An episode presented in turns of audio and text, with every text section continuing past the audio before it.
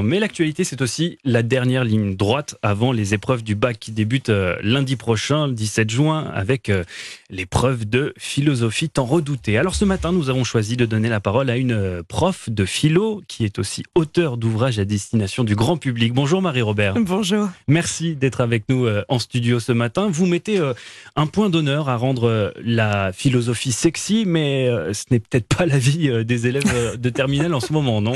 Mais, mais si, sans doute, ça va l'être. En tout cas, peut-être lundi matin, ils vont avoir cet éclair. Mais en fait, c'est formidable. Je passe un moment délicieux. Alors là, on est mercredi matin. Est-ce qu'il est encore temps de s'y mettre pour réviser, pour euh, euh, potasser euh, des cartes, par exemple? Bien sûr. Alors, sans aucune démagogie ni faux semblant, il est toujours temps de s'y mettre. Pourquoi? Parce qu'en fait, dans ces quelques jours, ça peut être des jours où on mobilise toute son efficacité. Alors, bien entendu, c'est certainement pas là où on va se plonger dans critique de la raison pure et lire les 800 pages d'une traite. Hmm. Ça, c'est certain. Par contre, il est toujours temps de prendre ces notions, selon sa filière, qu'on soit en L, en ES ou en S, de prendre la liste des notions, de réunir trois auteurs à chaque fois, être capable au moins d'avoir, je dirais, euh, presque cette boîte à outils, en fait. Cette euh, boîte à outils de secours pour lundi matin. Trois auteurs et trois exemples, justement, euh, plus personnels, de la vie quotidienne, de la littérature, du cinéma. Donc là, dès le, dès le réveil, peut-être que certains élèves sont d'ailleurs déjà debout, prêts à faire leur fiche Bristol. Sûrement, on y, on y croit totalement. Alors, s'ils sont là, les élèves, est-ce qu'il y a des moyens mnémotechniques que vous pouvez partager avec nos auditeurs? Alors, en philo, il n'y a pas tant de moyens mémotechniques à part cette idée de fiche. Par contre, il y a un conseil que je veux absolument partager, non seulement avec les élèves, mais surtout avec les parents. Arrêtons de dire thèse, antithèse, synthèse. Ça n'existe ah. pas. Un plan de philo n'a jamais été thèse, antithèse, synthèse. Dire oui, non, peut-être n'a aucun sens. Donc une disserte de philo, c'est trois chemins possibles. En fait, c'est trois possibilités de réponse. Ce que va regarder un correcteur, c'est vraiment le cheminement de l'élève. Non, il ne note pas en fonction de ses idées. Non, il ne note pas à la tête du client. Oui, les profs lisent vraiment les copies. je, je fais des grandes révélations ce matin dans cette matinale. Je, vraiment là, on, on est vous remercie. dans du dur. Non, vraiment l'idée c'est de voir si l'élève a, construit en fait un, cheminement, s'il a été capable d'être cohérent, d'être logique, d'amener en fait le correcteur d'un point A à un point B. C'est ça le plus important. Donc pas antithèse, antithèse, synthèse, mais trois chemins de réflexion et à chaque fois effectivement appuyé par euh, quelques auteurs et quelques références. Mais les auteurs, les élèves doivent s'être appropriés en fait la réflexion. Je vais vous partager une, une réflexion très personnelle, une expérience très personnelle. Quand moi j'ai passé mon bac de philo, euh, j'ai pu avoir accès à ma copie après coup et il oh. était marqué euh, pas mal, mais euh, il n'y a pas de citation. Est-ce que les citations, c'est indispensable? Alors effectivement, les citations sont pas indispensables, mais montrent qu'on maîtrise la pensée de l'auteur. Donc c'est une manière de dire euh, on y a euh, accès.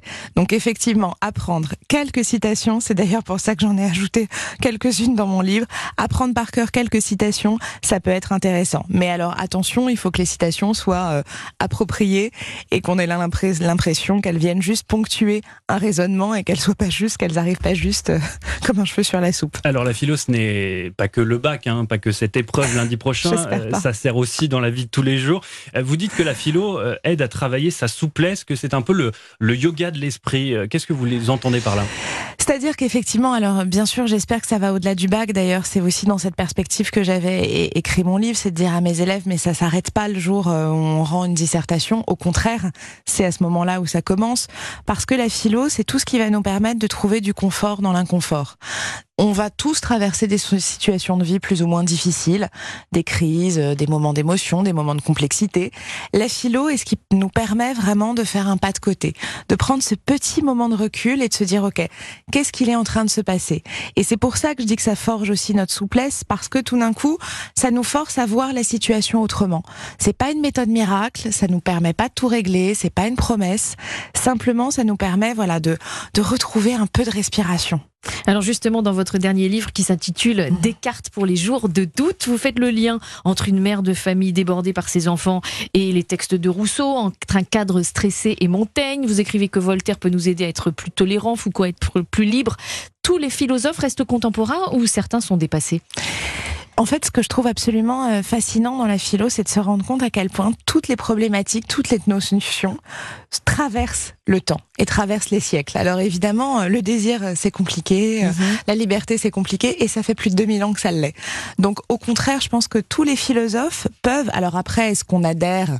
Et évidemment, il y a certains sujets, et c'est ce que d'ailleurs j'essaye de travailler dans mon livre, en les, il faut les réadapter, il faut avoir une capacité de prendre la notion et de la mettre dans un contexte totalement différent et dans un contexte contemporain.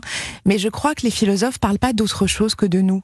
En mhm. fait, la philosophie traite vraiment de nous ici et maintenant. Euh, toutes les notions de philo sont des notions parfaitement actuelles. Donc euh, voilà, c'est ça qui est intéressant, c'est de les mettre en avant. Par exemple, Rousseau à Disneyland, euh, là c'est le premier chapitre de votre livre.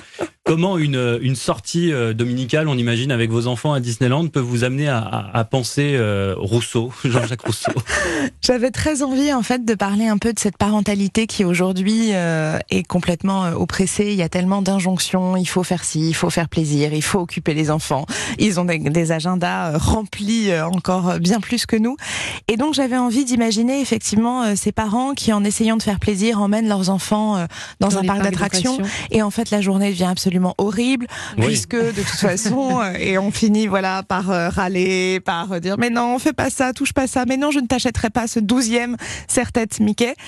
Et finalement, ce que nous dit Rousseau, et c'est là où dans ce moment on est complètement éreinté, on est épuisé, Rousseau a quelque chose à nous dire, c'est cette idée de finalement les enfants, faisons-leur un peu confiance. Ne soyons pas toujours en train de les reprendre, de nous imposer, de nous mettre une pression non seulement à nous mais aussi aux enfants.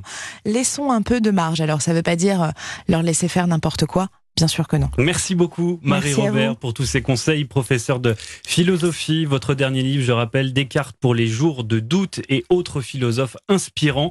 C'est aux éditions euh, Flammarion et c'est passionnant. Merci à vous et à, bientôt.